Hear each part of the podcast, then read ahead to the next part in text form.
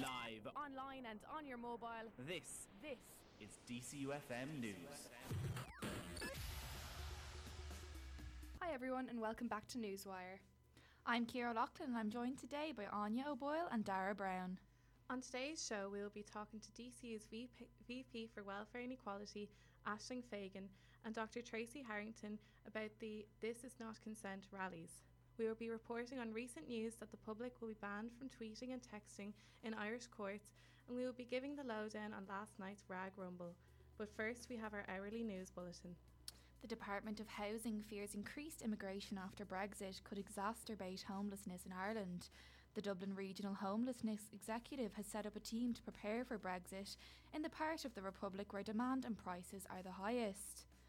The director of Dublin's Rape Crisis Centre, Noeline Blackwell, believes a change in the mindset around what constitutes rape in Ireland society is needed, as well as a change in legislation. Blackwell was commenting on calls for changes in the Irish justice system and the way rape trials are investigated in the Republic of Ireland, and a recommendation by retired senior judge Sir John Gillen that the public be excluded from rape trials in Northern Ireland. A Brussels police officer was injured in a knife attack in front of the city's main police station. The attack took place on the second day of a state visit to Belgium by French President Emmanuel Macron, with memories of the Paris and Brussels attacks running high. Airbnb has said it will remove settlement homes in the occupied West Bank from its rental listings, prompting Israel to threaten legal action against the US company. An evaluation by Airbnb concluded that they should remove listings in Israeli settlements in the occupied West Bank that are that are at the core of the dispute between Israelis and Palestinians. And finally, a royal insider has revealed that Queen Elizabeth of England was unhappy with Meghan Markle's wedding dress. While the dress was too simple for some, the Queen allegedly allegedly expressed surprise that Meghan chose a white dress. That's all the news for now. Weather is next.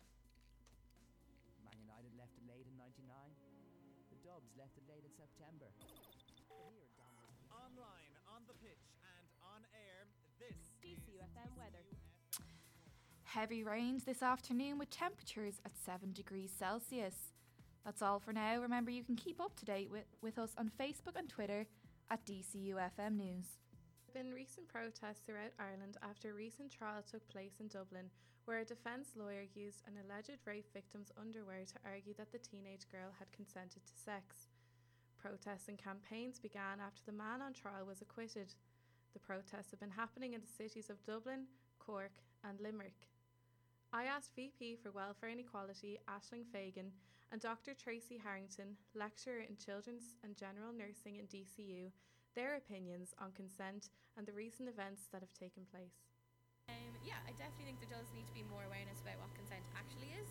Um, I think in general we need a massive culture change. Like I think, um, I think what's being done at the minute is good, but we need a lot more. It's still a massive, massive, massive issue, and this is just a small step in kind of combating the problem because it is a massive, massive, massive national issue. I think at the minute, international, but um, I think in Ireland in particular, actually no worldwide we need a complete culture change and a culture shift in the way that we think um, and that kind of starts with like proper education in what consent is and proper sexual education as well and I think that needs to start in second level um, it's not good enough starting it when you're coming into college and you're 18 like you need to start getting this information um, much much younger so I think definitely bringing this kind of education to second level is, is where is something that can be done yeah, we're looking into holding more in semester two. Um, so at the, at the minute, we are organising some for this semester, but it's for the student union executive. So that's um,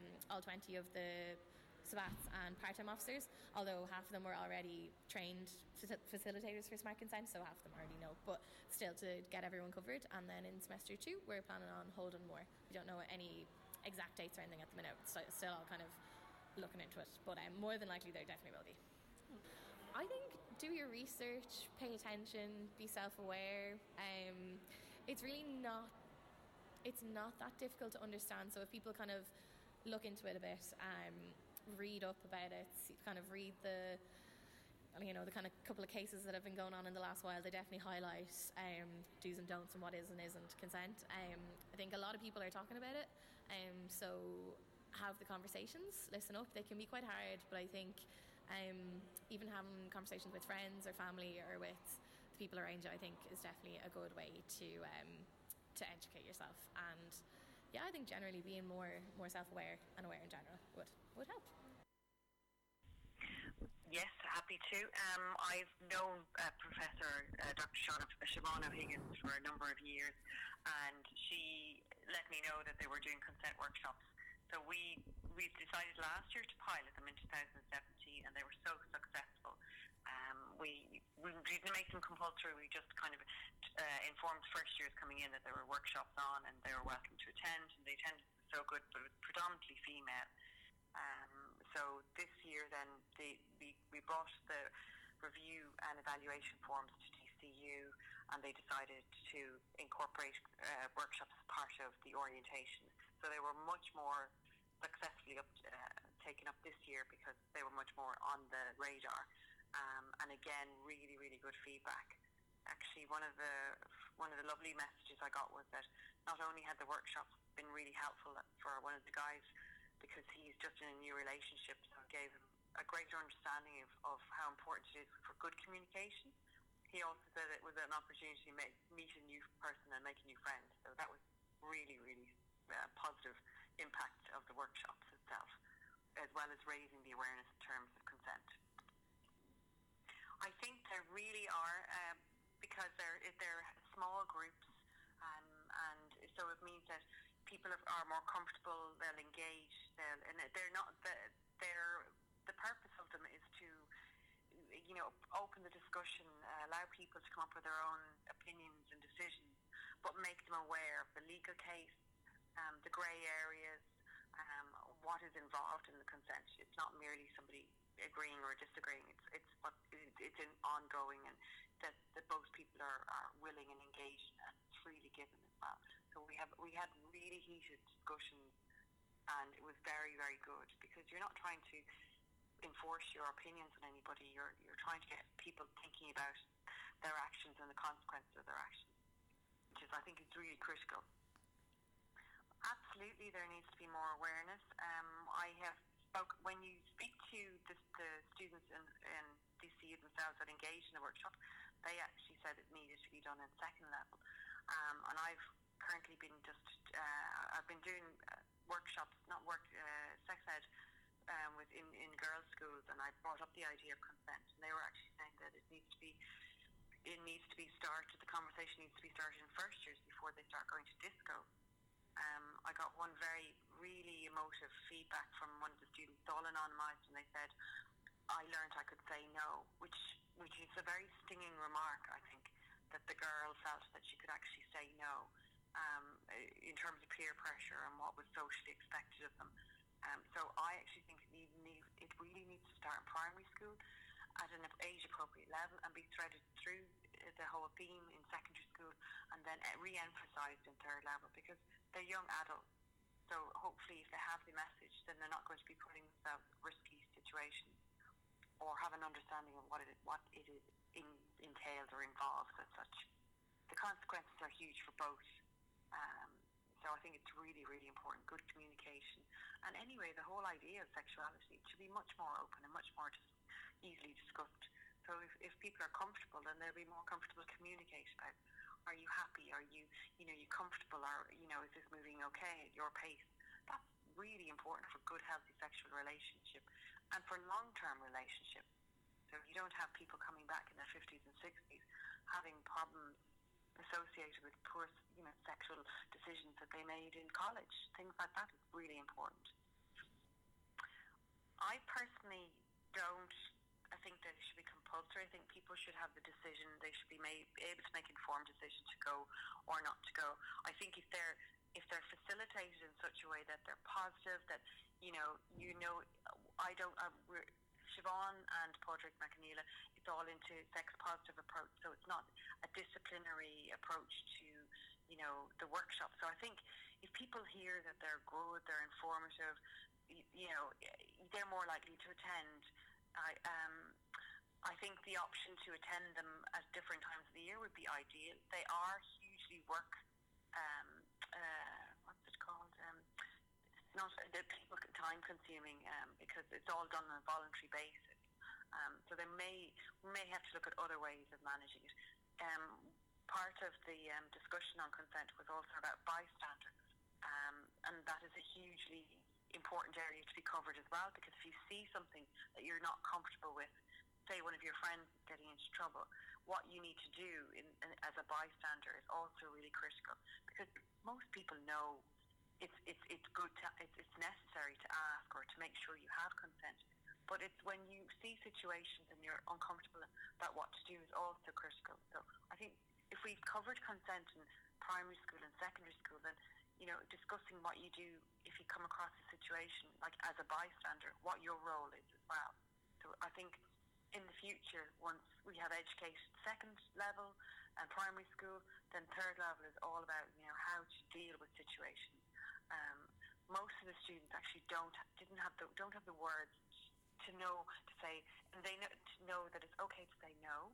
It's okay that they don't have to do things they're not comfortable with, and that I think it's really important for young women and young men to know that pleasure is for both, and if it, it, it, the pressure then is eased if both people are are enjoying and comfortable and happy in the situation, and not nobody is feeling pressurized into doing something they don't want to do, but they think all their friends are doing.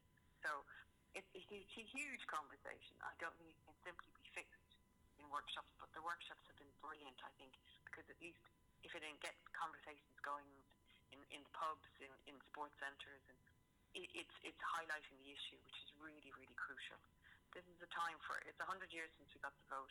It, things are progressing definitely in a positive direction, but we need um, a very proactive approach to changing opinions and uh, outlooks, and you know, giving giving girls the confidence and young women the confidence, and young men to say, no, not happy with this. It's really cru- critical. They don't get it, unfortunately, at home, and they don't get it. Um, some of them do. Some of them have great confidence, but you'll have others who won't want to talk about anything in relation to sex with their parents, which is understandable. Um, but where are they going to get that information from? They need it needs to come from a, a trusted adult, somebody they can relate to, and I don't know where that starts, but probably in primary school if possible.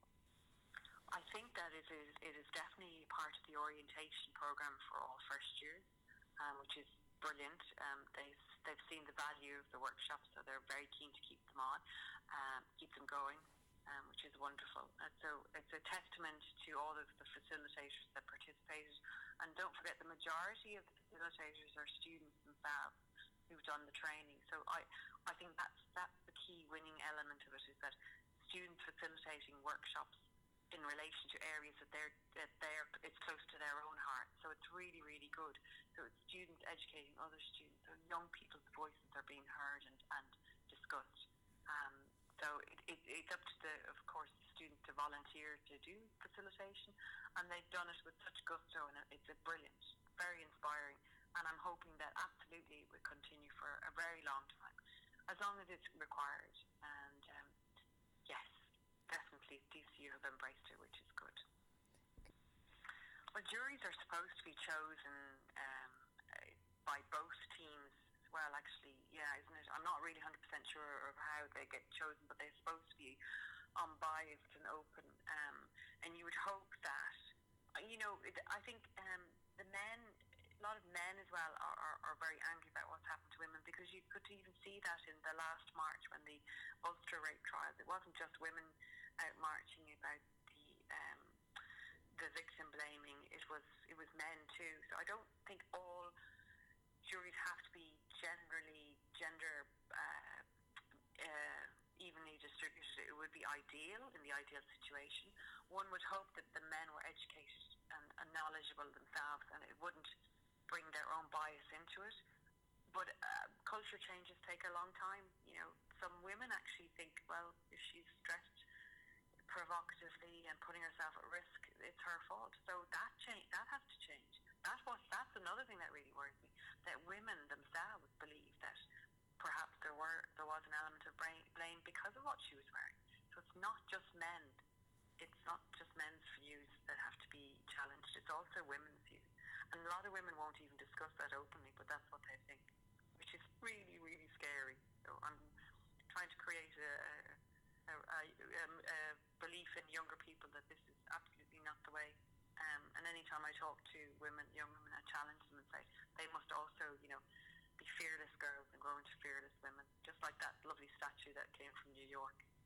Um, Let that be the epiphany. But hopefully, men need to work together with women because not men don't want to be classified as potential rapists either. Like there's a lot of lot of good men in the world, so they but they need to be able to stand up for women and not be intimidated possibly by the by their their own peers. You know, um, so there's a lot there's a lot change there's a lot of a change required still, but it is disappointing. I we, I was very disappointed with the result, but I was also very disappointed to hear that the female barrister brought the young woman's underwear into the courtroom.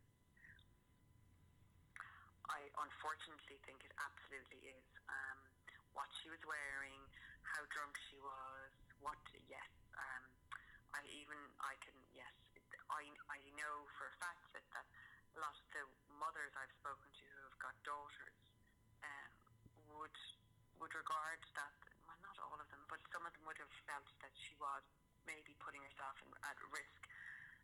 It shouldn't matter what you wear. You should be able to wear what you want. Be where you are. You know, be safe wherever you are. And absolutely, you should never get uh, accused of, of being provocative enough to have yourself assaulted. It's absolutely ridiculous statement. Victims are victims. and you can't blame them. It's intimidating enough to go to prosecute or to to um, present to the guards to plead your case, then to have to go through and be blamed for what you wear. I think it's totally demoralising and incorrect. If this person is, is, is found not guilty because they didn't do the act, that's one thing.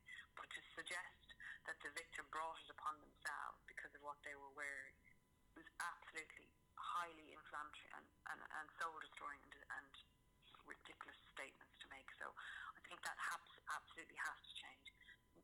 The, the only person to blame is the person who carries out the act, not the person, not, not nothing to do with what the person is wearing or how much they've drunk. And that's what I also put, um, discuss if I'm ever talking to young people about consent. It's a very funny one. I think um, the workshops are brilliant, um, and I think discussing with uh, young people. I, as I say, I think primary school discussions should start. I think parents should discuss with their children um, as, as, as soon as they can. Um, say in the Netherlands, where um, they educate ch- children in primary school and they use all the correct terminology and they discuss sex from every aspect of sex, so it's not taboo. They got lower rates STIs, they got lower rates of teenage pregnancies, and actually. Um, uh, there, I think there's this uh, direct correlation between education and uh, positive sexual uh, health and outcomes, which which says speaks volumes. So I think if Ireland is to change its approach, I think education from very young age is really really important, but also preparing parents on how to deal with tricky situations and difficult subjects is crucial. With cons- how you get further education, I think just being open to the discussions, um, having debates with friends, but also I think there there is a need possibly for doing your own like for further education. I'm you know considering developing. Yeah, I think. Um, I think attending workshops, I think reading up, I think being open and but discussing it with your friends know getting their point of view and and trying to you know trying to get the merge the gap between what uh, you think other people think and what you think, and keeping your mind as open and as broad as possible for discussion. The public will be banned from tweeting and texting in Irish courts. Only bona fide journalists and lawyers may report, message, or tweet live from court cases, according to the Chief Justice. The new practice will be effective from the 24th of November and will apply to all courts in the Republic of Ireland. It is aimed at ensuring a fair trial. Mr. Justice Frank Clarke, who is the current Chief Justice, said the potential for unregulated social media to impact on the fairness of the trial process itself is a legitimate and particular concern of the judiciary. He said that social media can target the individual to the detriment of their reputation, health, or even existence. He added that it may it means any digital, text-based mass communication from a courtroom will be entrusted to those who sign up to ethical means of communication, to principles and codes of conduct, to those who know what can be said and when. Rosanna Cooney was one of the main courtroom reporters who tweeted last April during the Belfast rape trial. She was working for Joe.ie at the time and tweeted exactly what was happening in the courtrooms. At this trial, many people who were not reporters or were, quote, hobby reporters led the victim's name getting out, out into the public. At the Claron Media Conference on Sunday, Rosanna was asked what she thinks about the public being banned from tweeting and texting in court. DCU's Raising and Giving Society had their annual boxing tournament in the right venue last night. The society hold Rag Rumble annually in aid of their charitable social causes and it's their biggest fundraising event of the year. The event sees members of different societies battle against each other in the boxing ring as DCU students watch. Winners on the night included MPS's Kate Gurin and Rag's Connor Balfe. Cahill O'Rourke and Dylan Mangan reported live from the event. My name is Cahill O'Rourke and coming with you live here to my left hand side we got Dylan Mangan. How we doing man? Ladies and gentlemen, I am very, very excited for this evening. We have lots of great fights lined up, lots of people in blue, lots of people in red, all going to be battling it out, all in name of their chosen charities for tonight. Big shout out to DC Rag for putting this event on, and without further ado, we're going to get our first fight underway. Hayden Guy, Mental Health Sock's main man versus And a big Nathan shout out Mannion. to Bank of Ireland as well for making this all possible for DCU Rag. Absolutely. Carl, have we anything to say about the first fight tonight? Hayden tell Guy you and Nathan what Mannion. an opener we have tonight. Hayden Guy of Mental Health Sock taking on Nathan Mannion of Drama yet to enter the arena. So let's see. Two large, large men, very tall boys. Vito Moloney Burke, our SU president, introducing Nathan Mannion. Here he comes, down from the left-hand side of the stage as you view it right now. You can hear the drama presence in here tonight. You can hear all the, The atmosphere is building and building and building. It's been building for the last hour, folks. I cannot contain my excitement for this event. Our first two fighters are currently in the ring. This is a big moment, people. This is Rag Rumble 20. The atmosphere is building and building and building. It's been building for the last hour, folks. I cannot contain my excitement for this event. Our first two fighters are currently in the ring. This is a big moment, people. This is Rag Rumble 2018, as it should be, as it's meant to be. Hayden Guy getting his prep talk from his coach right now. Nathan Mannion will, in a, a couple of seconds, of course, be doing the same. We have our first ring girl of the evening entering the ring right now. Earl Daly, ladies and gentlemen. Isn't she lovely? And let me tell you from personal experience, being in these corners before you start your match, it is nerve wracking. You can't contain, you, you just can't predict how the fight's going to go. These two guys are making their in ring debuts. They do not know what is about to hit them. Cole, as a fighter, what would be going through your head right now? Right now, moment? like, at the minute I entered the arena, like, I just found myself planning what was my first move? What am I about to do to wow, to, to shock my opponent? The referee now making his calls. He separates the fighters. And our first fight is about to get underway, ladies and gentlemen. Rag Rumble 2018 kicked off by Mental Health Socks Hayden Guy and Drama Socks Nathan Mannion. Is about to make her entrance for the red corner. Two MPS members battling it out. Two best friends, Cole, I would say. Battling it out. Sarah essentially fighting her protege tonight. And Kate Curran, I believe, coming out to the Powerpuff Girls theme tune.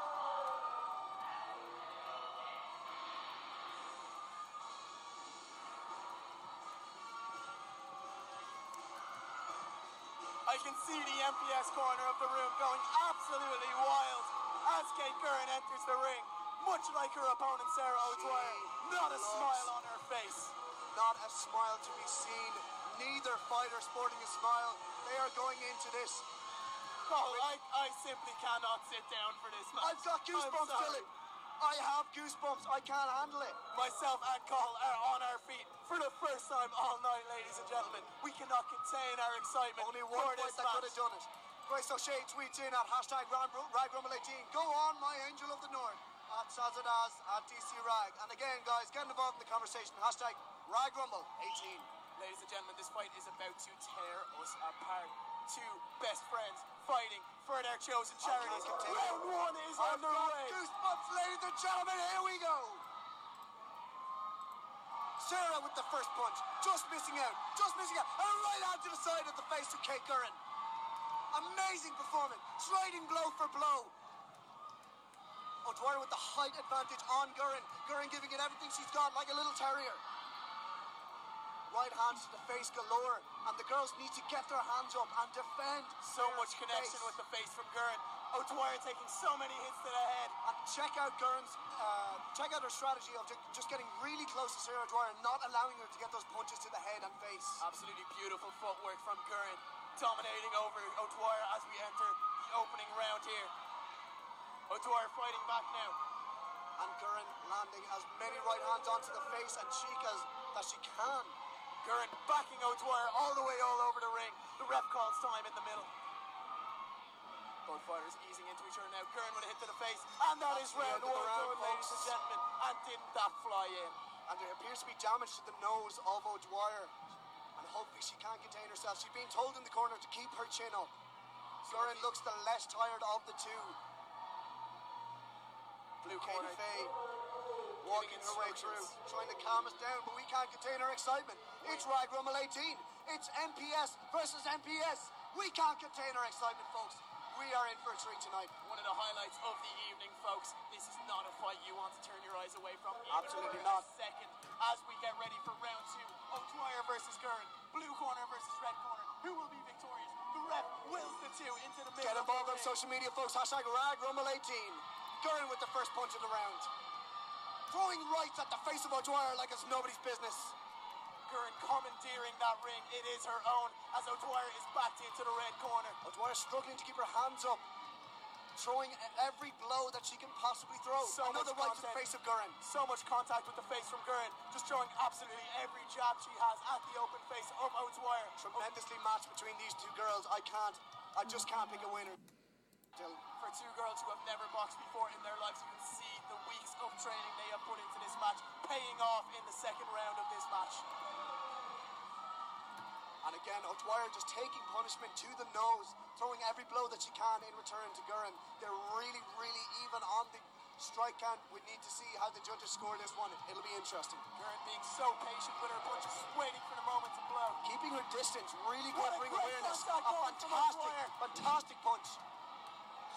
Another right to the face, another right to the face. Round two over, ladies and gentlemen. Ladies and gentlemen, Kate Gurren means business. I don't know how this is going to go. This is, as I said, tearing me and Cahill apart. We don't know I've got goosebumps, ladies and gentlemen. I just can't contain it. one of This the is fights of the evening, ladies and gentlemen. easily You fight of the century, maybe.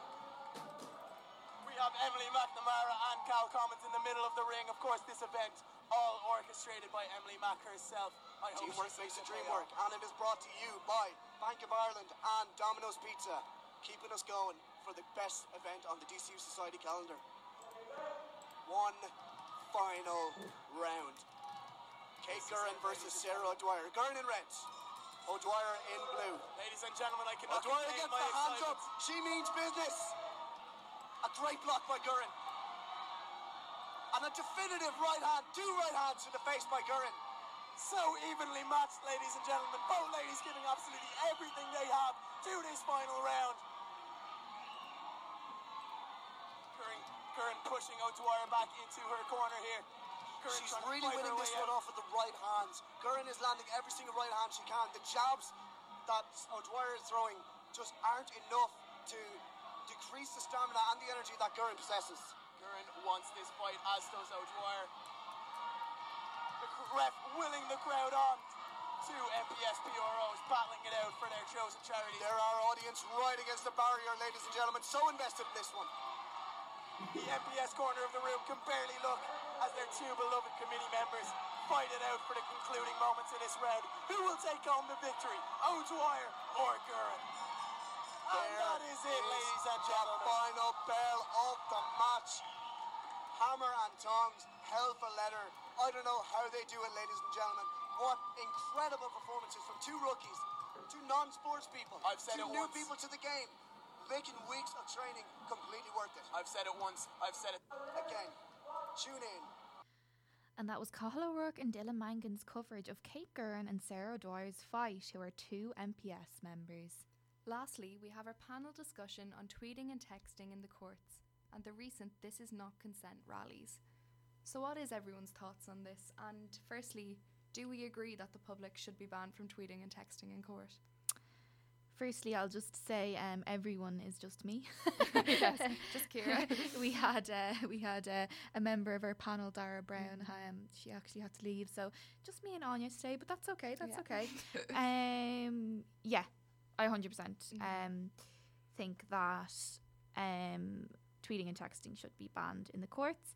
Um, the only thing is, um, from my research on the topic, there hasn't been much clarification on Mhm. like who exactly can tweet. Like I know they said, uh, what was it, bona fide journalists, which um, gonna What admit constitutes a bona fide yeah, that's what I said. Like um, earlier on, we heard Rosanna Cooney talking about she was she was one of the like she was actually one of the first people um or reporters uh, to tweet during the Belfast rape trial, and her tweets weren't like her thoughts or anything. She literally just tweeted what, What was, was happening, happening, yeah. which people really like liked, and Yeah. you know they liked kind of the objectivity in that and, and stuff like that. But anyway, what she was saying was that you know what what does constitute a bona fide journalist? I Mhm. mean, like, do you have to work for an organization? Like, what like what actually do you have to be a Are part of the kind of, are they going to screen certain organisations so that they're the only ones allowed to Exactly. have reporters tweeting on uh, on these court cases? And I mean, what does that mean for freelance journalists? Yeah. Especially court reporters, because I know a lot of court reporters are Would be freelance. yeah. So, to be honest, I don't really know how they they will do that. I mean, maybe what they will do is that like if you want to report on a certain court case, you have to, you know, be pre-approved. Mhm. I suppose maybe that's the way they'll do it, but um you know, I think it needs to be clarified more in the media before you know, people really well, no, we can say what we think on it, but I do, Mhm. I do think more clarification needs to be said on it. Um, I completely agree that members of the public shouldn't be allowed No, text me, or tweet. too. I think too many, you know, even with the Belfast rape trial, so many people actually identified the girl. Yes, exactly. Through, I um, wonder is that why this came out? I think um they are kind of looking at that case as a defining moment Definitely. um, to make these changes. But I, I still think it's kind of difficult, even just allowing journalists to tweet, because once something is tweeted, it's out there, and That's true. even if it's if it's not objective, it's still out there and everyone can see it. So even if they are these kind of bona fide journalists, there is still room for error. So I don't Yeah, think it, I think it's a flawed idea. Yeah, I mean, I suppose the problem with tweeting is is that like even though, you know, professional journalists do have that experience and do know Mhm. what is defamatory and what isn't, Yeah. it's not going through anyone else. Whereas No. when you have, you know, your newspaper or whatever goes through the editor and stuff. Mhm. But then you could argue that I mean with live radio and live television there's no It's- room yeah, for it's the same. error either. Yeah. So I mean, I wouldn't necessarily say that um, tweeting shouldn't be allowed Mm. because there's room for error, but suppose I it's just an suppose- issue yeah. I suppose the difference is if say me and you here were on, you know, live radio, um, if we say something defamatory, it's not necessarily like from a court. Yeah. Does that make sense? Like I Mhm. suppose we're probably not putting, I don't know, uh, like putting someone at direct risk, Mhm. if that makes sense. Um, I think and as it stands, it's it's a good move in the sense that the public just can't put out there like live tweeting what's happening in the court. Yeah, courts, definitely. basically. Um, I think it needs to go through more objective and rigorous processes than just allowing anyone to kind of tweet their thoughts on on the court case and what's going on. yeah, because I think there is this this kind of community of people who actually just like their hobby is going to, to court. Yeah, absolutely. To People cases. who um, don't have a lot of lot else to do. I know it's insane, and I mean, at the end of the day, as well, you don't know like who could be in that courtroom. Mm-hmm. Like, it could be someone who has something against the victim, Yeah. and like what this is their like their agenda vendetta or whatever. I don't know. It's it's a hard one. I mean, definitely, um, you as you said, a good move. Um, it's good that they have looked at. I mean, we don't know if that's the reason why, but I'm hoping that they did look at the Belfast rape trial Mhm. and say see what went what went wrong Yeah. because a lot of people said that um, it shouldn't have been uh, in the media as much as it was Yeah. and that if that trial was in the Republic, it We wouldn't have have been. a- yeah, we all, wouldn't have heard about it. So, I mean, we are looking at that, but then again, I suppose this this law is coming in on the 24th of November in the Republic of Ireland. Mhm. So, I mean, are they looking at a northern case and then saying what they need to change or because maybe it isn't really a direct reflection if it did No. happen up north, is it? Yeah. I suppose they're probably just trying to develop the law as issues arise. They see this as an issue. It probably hasn't been kind of as much of a problem in the Republic as it was um, in the North during that trial, but it's it's good that they are looking to law and see how they can develop it further and make positive changes, I guess. Yeah, definitely. Um, so yeah, I think that it's definitely a good move, but there needs to be more clarification Mhm. on you know what qualifies as a bona fide journalist. Yeah. Um, but another topic, obviously, that has been huge in the news over the Mhm. past two weeks, and uh, Dara actually uh, reported on it today, is the trial in Cork. So Mhm. very similar to the Belfast rape trial. Um, a woman uh, was allegedly allegedly raped when she was 17 down an alley, and her underwear was used as evidence in Cork.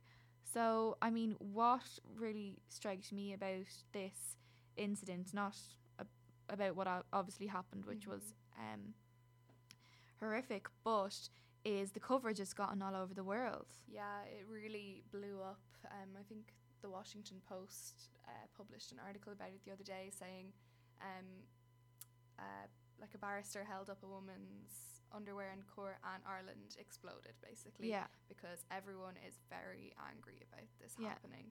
I mean, it's ridiculous to kind of insinuate that underwear, the type of underwear someone's wearing is consent. because we all know how easy it is to go into Penneys and buy a pair of underwear for a euro that's um, got some lace on it or something, and you don't think in your head. No, of course not. it's it's just it's very kind of a lot of people. and like I think. I think people have reason to be upset about it, and I think the agenda that needs to come out of it is that you know um, the constitution needs to be looked at again, Yeah. and obviously they're doing that in in at the moment with the tweets and stuff. But because at the moment in the Republic of Ireland, it is legal to use someone's clothing as As evidence. Yeah.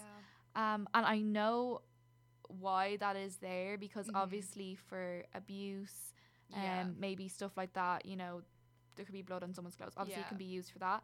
But I actually don't know, like, if it says why, what, and what it can't be used for. So what they need to do is obviously go into it and say that it can be used for certain cases and not Mhm. used for certain cases.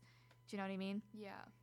Um, but um, a really really sad story that came out of this um, only recently is that um, a woman in Scotland, um, her name her name's Linda Armstrong. Sorry, her daughter is Lindsay Armstrong, and in two thousand and two, um, her daughter died by suicide after she was raped and her underwear was used in trial as well. Mm-hmm. Um, so this woman has just came out and said like, how is this still happening? Like that happened to her daughter in two thousand and two, so like sixteen years ago, and it's still it's nothing has changed. No, I suppose it needs to go down to the core of um, what we think is consent and what the law thinks is consent. Because if it's being allowed in the courts to use someone's underwear as um, to kind of make an argument to say that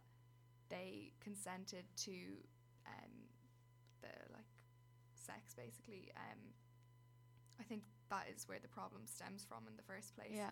So um, I think a lot of people were very upset that it was a woman barrister kind of making this argument. I know, I know. So I don't know. See, I was in a lecture there last week, and the lecturer said, you know, it was actually a a, a PR lecture, Mhm. and um, he was saying like, as horrible as it was, that barrister only said that because that's her job to win the case. to win the yeah. case. Mhm. And I mean, that's understandable, but you know, I think It's part of I don't know. issue, It is like- like, do you know what I think? Do you know what the it as- him saying that? I mean, it does bring up that the barrister was just doing her job and trying to win the case, even though I I still don't think that that that right- should yeah. win the case and it wasn't the right move. However, you know, the blame should be definitely on you know taking the legality of using that evidence out Mhm. of the constitution. Absolutely. Um, I think that's that that's what kind of comes out of that, and as well as you were saying earlier, is like you know what constitutes constitutes consent and what doesn't. Like as Dara Dara interviewed Dr. Tracy Harrington there earlier. She's a Mhm. lecturer in children's and general nursing in DCU, and she uh, was she controlled some of the consent workshops that Mhm. were held in DCU. So I mean, she was just saying that you know this just this is just another one of hundreds of cases that brings up how consent is seen in Yeah. Ireland and how there isn't enough sex education in schools. No. I think I think that's a really big thing to take from this. That even it even stems down to primary school and the way you were taught sex education. And we were all discussing earlier how we don't think we were taught it very well. Definitely not. The, you know, biological basics. Yeah, but you're- exactly. You're, not taught um kind of the psychological effects of anything Yeah. and You're not even what's taught right and wrong. what it is. Like no, not what at all. you're taught like, you know, how a baby is made, like Yeah. the biological as you said, the biological side. But like, you know, children need to be taught. I know uh, hopefully they are like it, this is coming out more, you Yeah. know, as religion and state continues to kind of become separate in Ireland. Mhm. That you know, sex isn't just for making children. No. You know, there's a lot more sides to it and I think um How, like Tracy how- yeah, sorry, How Tracy Harrington be a progressive society without teaching this from like the grassroots level? Yeah, where definitely. From when children are young, and I just don't think we can consider ourselves a really liberal society without addressing this issue.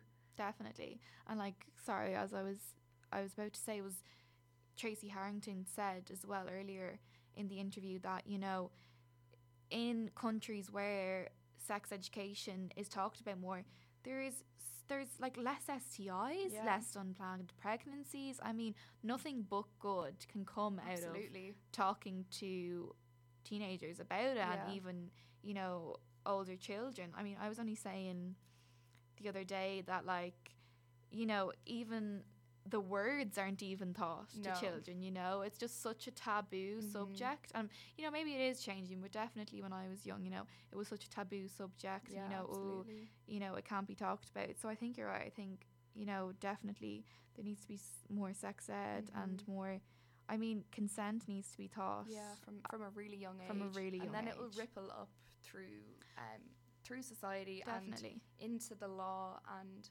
we won't see these kind of cases where people like people are so traumatized basically by this even being considered. You know, with the hashtag "This is not consent" trending, and I've even seen like murals painted across Dublin. Um, There's been so much yeah. around, hasn't there? Yeah. I mean, yesterday, I don't know if you saw, um, there was a woman, oh my god, I can't, oh yeah, Leona O'Callaghan, and she stood outside the Central Criminal Court in Dublin, um, completely in her underwear. And she just had written all over herself, "This is not Yeah. consent" in protest. And I mean, there was so many people going up to her, giving her hugs. Yeah. I mean, that wasn't the first. There was a "This is not consent" rally in Yeah. both Dublin and Cork last week. Mhm. I mean, the thousands and thousands of people talking out about it is crazy. Yeah, it really is. And like my, I wonder this.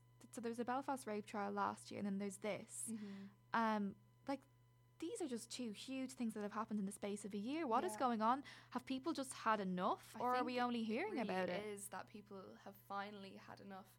You know, these things have been going on for years, and it just happens to be that these events have been highly publicized and have been in the public eye, and so people have a platform to say like, no, this is not okay. I'm not going to stand for this, and that's exactly what people are doing. They're Yeah, rallying definitely. together to make sure that this is not going to continue. Well, yeah, I, I, I definitely think, you know, consent has been a huge topic and unfortunately it, it, it won't be the last time we talk about it here on No. Newswire, I don't think. Obviously, um we all love to report on it because it is just it's just so important and so so Mhm. relevant in Ireland at the moment. Um, but yeah, I, I think that's all we have time for today. So thanks for tuning in to Newswire today. I'm Anya Boyle. And I'm Kira O'Loughlin. Remember, you can always keep up to date with us on Facebook, Twitter, and Instagram at DCUFM News. And welcome back to Newswire. I'm Kira O'Loughlin, and I'm joined today by Aoife O'Brien. On today's show, we will be talking to Jim Miley, Director General of the Irish Universities Association, about the government's Gender Action Plan in higher level education institutes. We will be reporting on the latest on Brexit and speaking about International Men's Day. Finally, we will have our panel discussion. But first, we have our hourly news bulletin. Good evening, it's six o'clock, and I'm Kira O'Loughlin.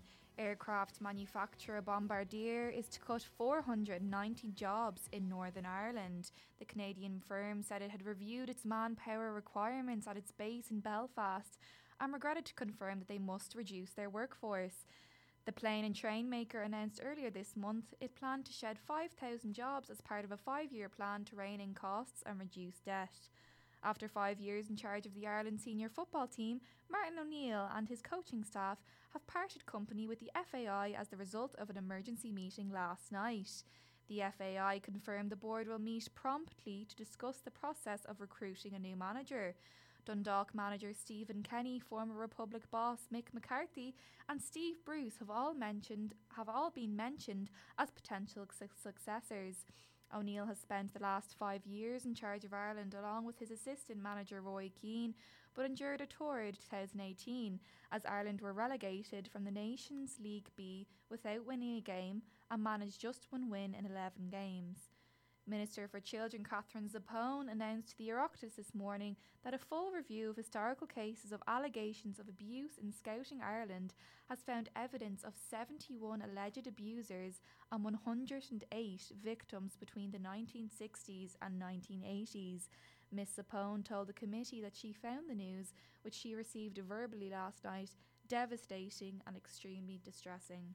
She said she would be listening carefully to the testimony from representatives of Scouting Ireland who are due to give evidence to the same committee later today. A White House review of Ivanka Trump's emails found she used her personal account up to 100 times last year to contact other Trump administration official. Use of a personal account for government businesses potentially violates a law requiring preservation of all presidential records. President Trump repeatedly criticized his Democratic Democratic rival Hillary Clinton in the 2016 presidential election campaign over her use of personal email and private server while she was Secretary of State. The panel will investigate White House communications when Democrats take over the US House of Representatives in January. And finally, Noel Edmonds has been unveiled as the 11th and latest campmate to join I'm a Celebrity Get Me Out of Here. The 69 year old Deal or No Deal presenter was confirmed as a contestant on ITV website last night and is set to join his campmates in the next number of days. That's all for now. Remember, you can keep up to date with us on Facebook and Twitter at DCUFM News. A new initiative has been introduced to tackle gender imbalance within professorships in Irish universities. The government will fund a project worth 6 million euro that allows for female only candidates to apply for professorship in particular sectors. The initiative was announced last week by Minister for State on Higher Education, Mary Mitchell O'Connor. It aims to create up to 45 posts for female senior academics, with the first 15 posts projected to be in place by September 2019. The woman only professorships have been the subject of much debate over the past week as people question whether or not it is the best solution to eradicating gender imbalance in academia.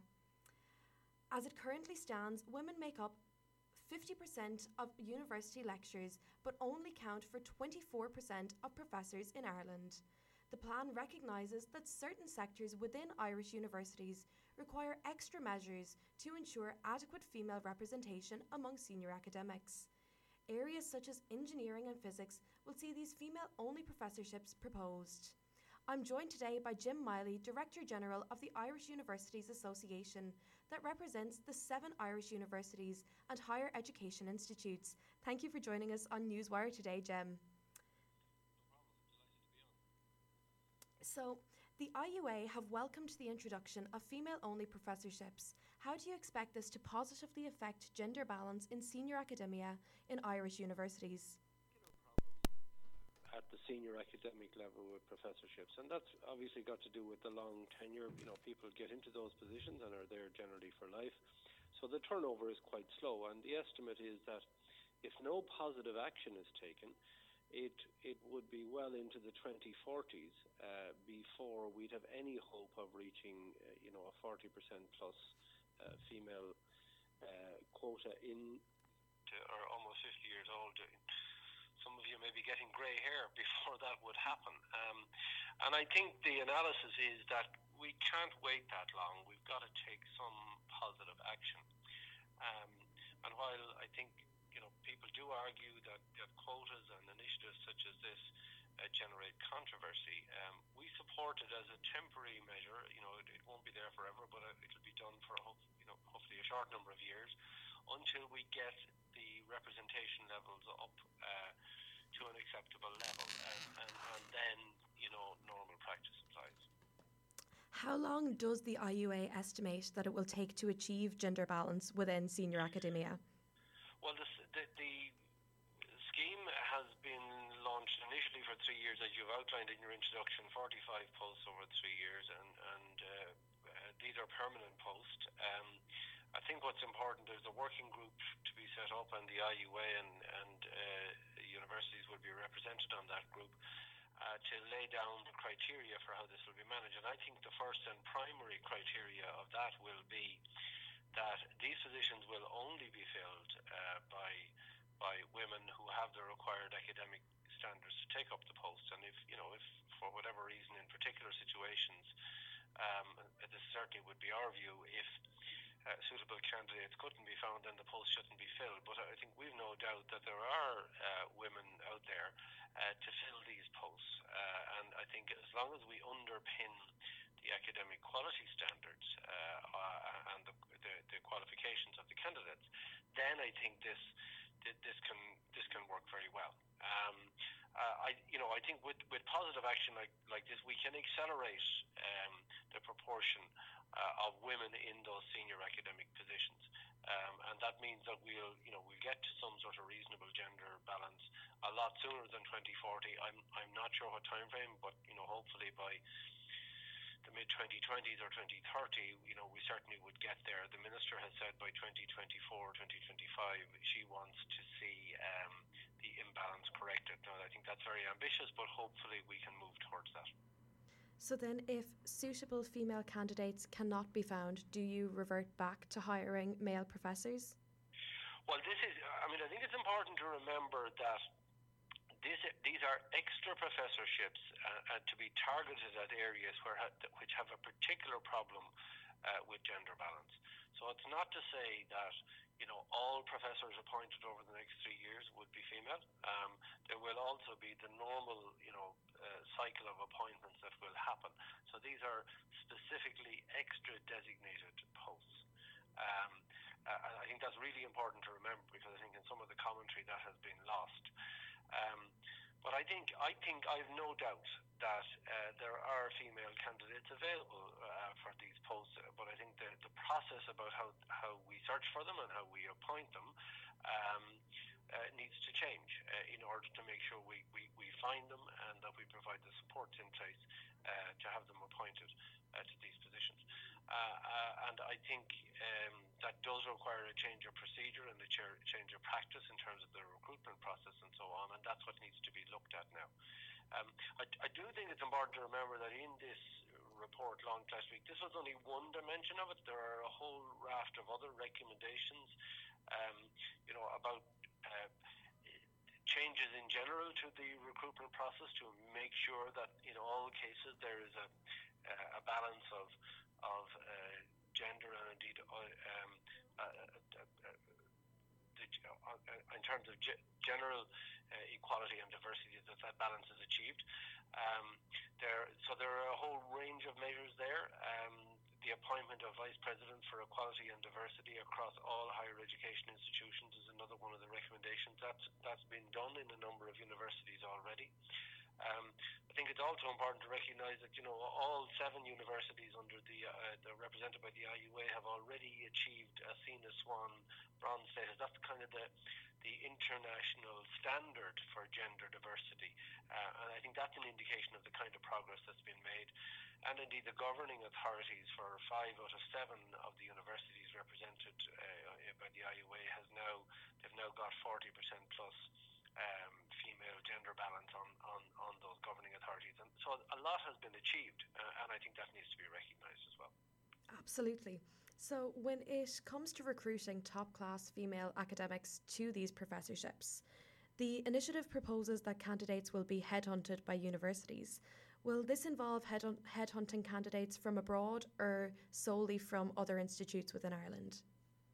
I think it will. Uh, well, I think a working group is now being set up. In fact, is, is you know, is, is, we'll be meeting shortly to just work out the, the detail and procedures around this, uh, and we'll participate in that, as I said earlier, with with other interests.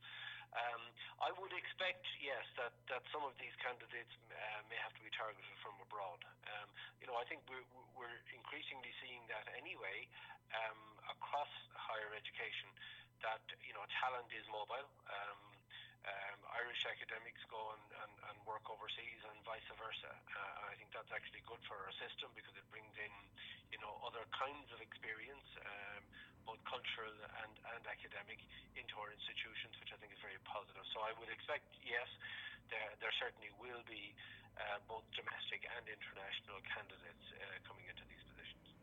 So, just to finish up, some critics of the initiative have commented on the fact that the discrimination of men is being used to essentially create gender balance. To create gender balance, would you agree that it is discrimination to male academics looking to progress within their field of study?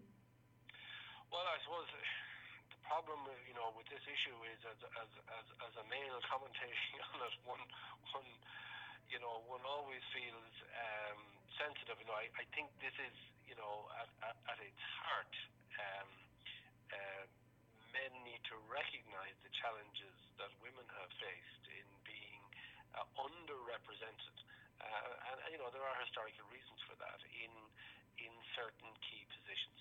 Um, uh, what's important about this scheme that's been announced is it's not discriminating against uh, men in the overall sense, in that you know the other uh, positions that become available um, at senior academic level um, through the normal cycle of retirement and so on, those will be filled in the normal way and open to both female and, and male candidates. Um, uh, these 45 extra positions, 15 per year over three years, are the female only positions. So I think, in fairness, um, you know, it's not as if men are being excluded.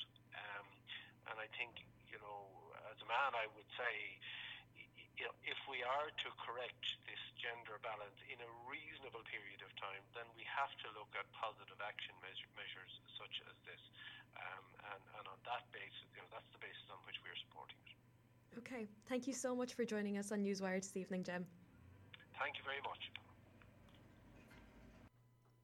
The Brexit draft withdrawal agreement has been heralded as a victory for Ireland, guaranteeing that there will be no hard border on the island. This will be achieved through the inclusion of a protocol covering the so called backstop. If the deal is approved by the Houses of Parliament of the United Kingdom, it will remain in place until the end of the transition period, which is currently set for the 31st of December 2020. If at this point an EU UK relationship agreement has not been signed, then the backstop comes into effect and the UK will remain part of a customs union. This has triggered the resignation of several British MPs. If the backstop comes into effect and Britain remain part of the customs union, then their relationship between member states and the outside world has already been established. They are agreeing to charge the same import duties on goods entering the union and allow free trade between other member states. This would limit its ability to strike its own trade deals outside of the union. This differs to the single market agreement many British MPs had been hoping for, where the UK would not face any tariffs or restrictions when trading with EU member states. This agreement would have allowed them to set their own import duties, giving them greater leverage in striking new trade deals with non member states. However, it would also require them to allow for the free move- movement of people across EU countries, which the government are firmly opposed to. This means that if the UK accept the current draft and do not improve upon the agreement before the end of the transition period, then they will remain subject to all of the trade requirements imposed by the EU and will only benefit in terms of being able to govern their migration laws. This has given rise to concerns that the Common Travel Area, which covers protections for Irish and British people to work and travel in each other's countries and for access to healthcare, education, and social welfare payments, is not underpinned by a single legal agreement. The inclusion in the draft deal that the United Kingdom and Ireland may continue to make arrangements between themselves relating to the movement of persons between their territories will allow for a new common travel area treaty to be negotiated post Brexit.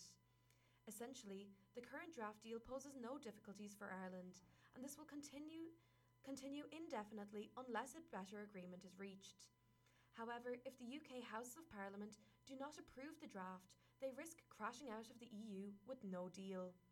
While up until this point the UK policy UK policy of no surrender politics has ruled out the prospect of a second referendum, the unlikeliness of this draft being approved and their unwillingness to crash out of the EU means it may soon be the only viable solution. I spoke to DCU students to see how they feel about the prospect of Brexit, if they care, and how they think it will affect them. I don't think a lot of students care about Brexit. I am a comm student. I'm personally not very educated on Brexit, so I would say I have. If I'm not, if not, if I don't know about it, if I'm not educated on Brexit, why would I care? Um, I don't think they know that much about it. uh, I think people who have an interest in politics probably care. I'd say probably people should care more because it'll have implications for Ireland. But I don't know. I don't think Britain know what they're doing yet, so they probably need to decide and then uh, yeah, I'd be fairly negative now. But it's good that there's a delay on Brexit as it is, that they're they're basically trying to avoid it because if, if, it, if it was to happen tomorrow, it would, have, it would, it would rise a lot of problems down. Um, I think if there's a hard border, it could have very bad implications for the country, but I'm not sure if that is likely or not. Um, and then I don't know if we'll agree our own trade deal with Britain. Um, that'd probably be a good idea. I don't know. Um, and then yeah, I don't know. Hopefully everything stays like all chill and cool up north because that'd be bad crack if that started again. So yeah. Oh yeah, hundred percent. I know enough that I know it's going to have an effect. I know it does have an effect right now, but I still don't know a whole lot. I should know more, and I think it, it should be a duty of like maybe people's people's personal duty to actually go and educate themselves about Brexit if they want to go anywhere in life. Um, I think it'll definitely have an effect on us. I think we still don't know what's going to happen. I don't think it's going to have a massive effect on students, possibly students um, that might make maybe move to the UK to work and things like that. But I don't know if it's going to have a huge effect on students in general. But the, possibly that comes into the fact that I don't know a lot about it because I don't think that it affects me. Monday, the 19th of November, marked International Men's Day. It is an annual event celebrated on this day every year. It was inaugurated in 1992 by Thomas Oaster. It aims to bring awareness of the struggles and issues faced by men all over the world. A picture went viral all over the internet this International Men's Day, which said that 76% of suicides are by men, 85% of the homeless are men, and that men are on average 3.4% times more likely to be imprisoned than women when both committed the same crime. We asked DCU students, we asked students of DCU if they think there should be an International Men's Day. Do you think there should be an International Men's Day?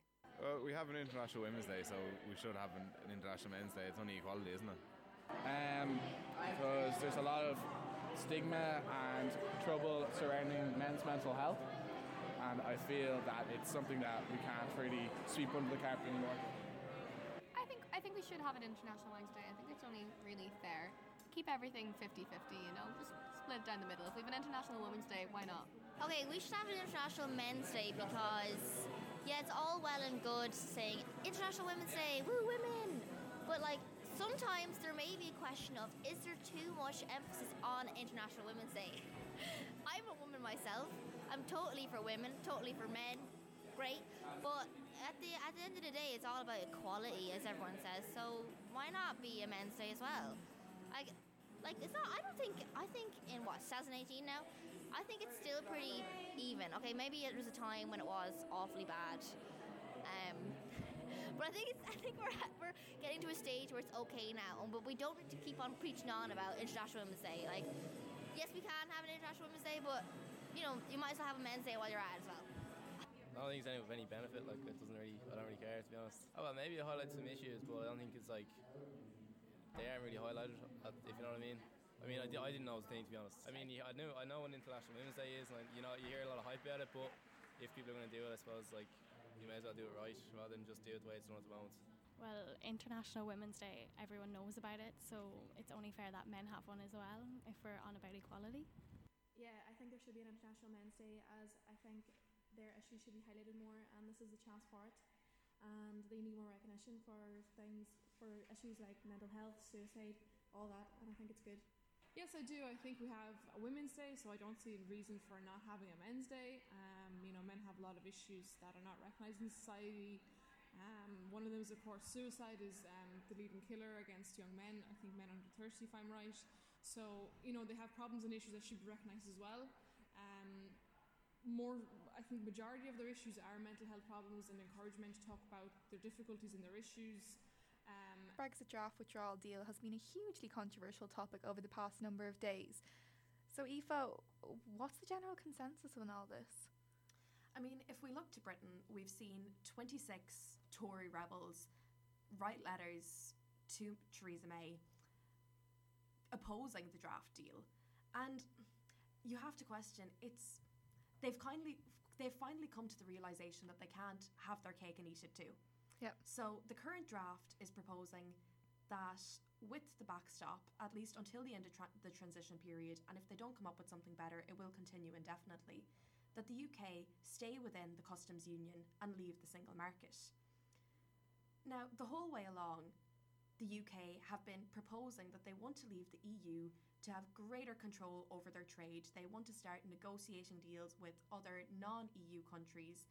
They want to improve their business sector, make more money basically.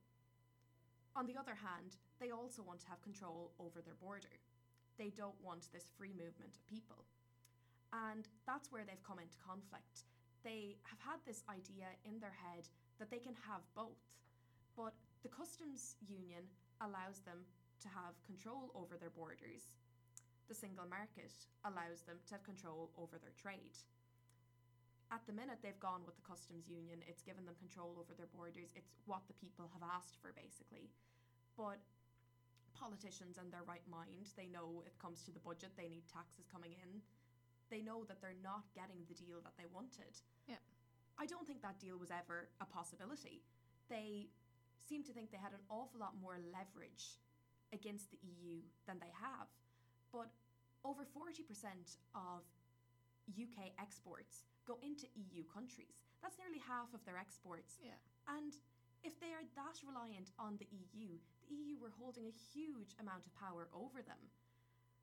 Theresa May has realised this, and obviously the issue with the border has made it a lot more difficult for them. Under the initial draft that was proposed, in the case of a backstop, only the north of Ireland, the six counties, would have remained in the customs union. But this was also non-negotiable for the for the UK. They didn't want the EU to have more power over part of their kind of domain, I guess, Yeah. than they had. And if a different set of rules were to apply to the north of Ireland than the rest of the UK, that would create a huge amount of issues. The UK would have no power to veto issues in the EU Parliament when it would come to trade laws or import duties or anything like that. But as it currently stands, I mean, they've had 26 letters written. They need 48 for a vote of no confidence and to have a leadership contested.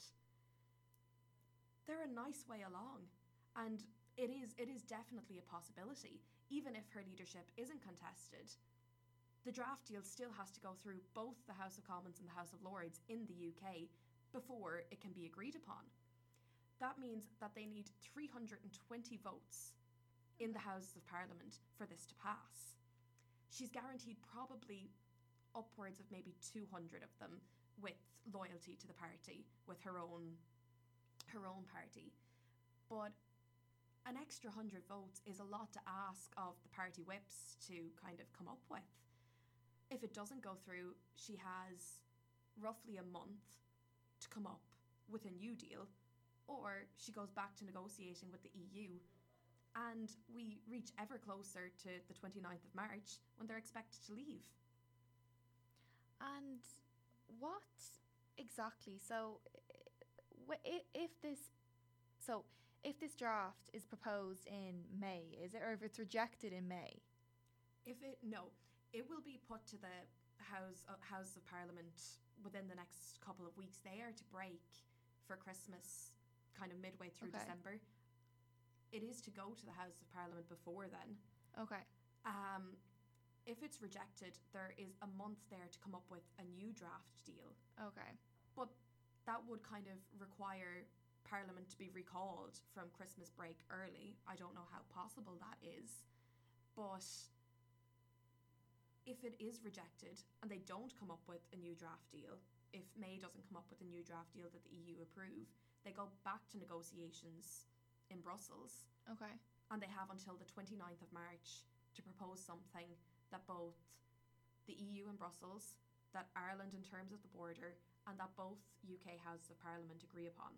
If not, they crash out without a deal. And they, could this potentially see a second referendum?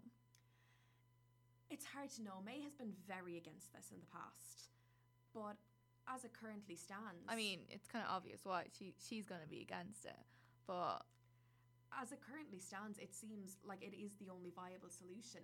But the the UK will end up no better off either way. If we have a second referendum and they vote to stay in the EU, they have no control over the migration. So they still have the free movement of people. The current proposal, as I see it, they have to stay in the customs union. They have to kind of agree to import duties on trade. They have to agree to a level playing field so that they can't undercut the selling within the EU market. All of this will still be required of them if they hold another referendum and decide not to leave the EU, only without the free movement of people.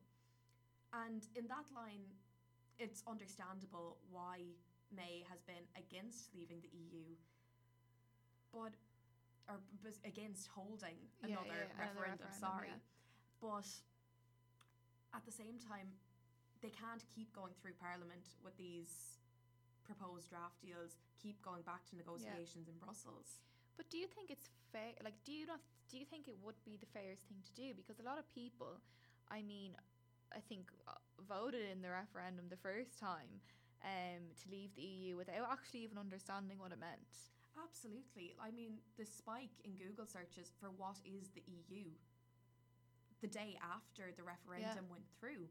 And as it currently stands, this transition period will run until the 31st of December 2020. So we still have another two years almost on this transition period. And during that time, the free movement of people can still happen. Yeah. So anyone that wants to go to the go to the UK can go there, they can take up residency. People know that this is happening. And while they have already put limits on non-EU members coming into their country, they can't do anything about EU members kind of moving to and fro at the moment. And if they're going to be there anyway, anyone that wants to take up residency in the UK knows that they can go there now. A lot of the opposite has happened. A lot of people are leaving the UK, and I think that's something they definitely have to consider. If the current deal goes ahead, they are getting control of their border. We will not be able. Ireland can negotiate their own common travel area, which Yeah. is fantastic for us. But if you were to live in France, then you can no longer just Yeah, I was actually about to ask, um, what what is the plan for the what is the train called again? The train that goes from London to Paris. I don't know actually. You know, that's that that was one of the big questions. Um, you know, uh, when the first referendum happened, but I actually haven't heard anything on it. I mean, we've heard all this about obviously the Northern Irish border, but yeah, And surely there was three stages for this draft to be approved. There was the EU, Ireland, and the UK. Yeah. There was nothing about France in there. Yeah, I I suppose maybe they'll just treat it as in an airport, will they? Quite possibly. And then you'll just have your passport. I mean, I know you have to do that. They have to do that anyway, but it, it is still different to you know, say Gatwick Airport or whatever, where you have all that security and you have, you know, it is still a bit different. But I suppose maybe it's not really at the top of their priority list at the moment. But there would be laws also underpinning this sort of thing. Like it, Yeah. it kind of works the same as a ferry or Yeah, true, train, actually, yeah. Whereas with the current common travel area agreement in Ireland, obviously you have that if we are to go from Dublin to London, but if you were to cross the two meters either side of the border, that's not currently in place, and I think that's where that's where Ireland came into focus an Yeah. awful lot more. There are no laws underpinning our current common travel area agreement and that's one of the things that has been brought up in the past two weeks or so that another treaty may have to be formed to cement this in place if the current Brexit draft deal is to be approved. Okay, and what like I mean, I think there are a lot of students who who don't, you know, I mean, who does fully understand Brexit. But from the vox pop there earlier where you asked students, you know, do you do you know what's going on? Most of them said no, and most of them said that, you know, they don't feel they need to know.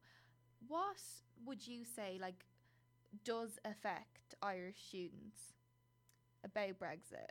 I mean, obviously we still don't know exactly what's happening, but if this if this draft goes through and there isn't a second referendum, If this draft goes through, if they do not come up with a better deal between now and December 31st, 2020, then it will have almost a negligible effect on anyone in the country because the EU or the UK are still having to conform to EU standards on trade and uh, and even in goods that they produce the EU standards will still apply there has been um, negotiations with America over production of chlorine and use of chlorine in different chemicals that if the UK were to be in a single market rather than the customs union, they could rectify this and they could le- have leverage over this new trade deal with the US.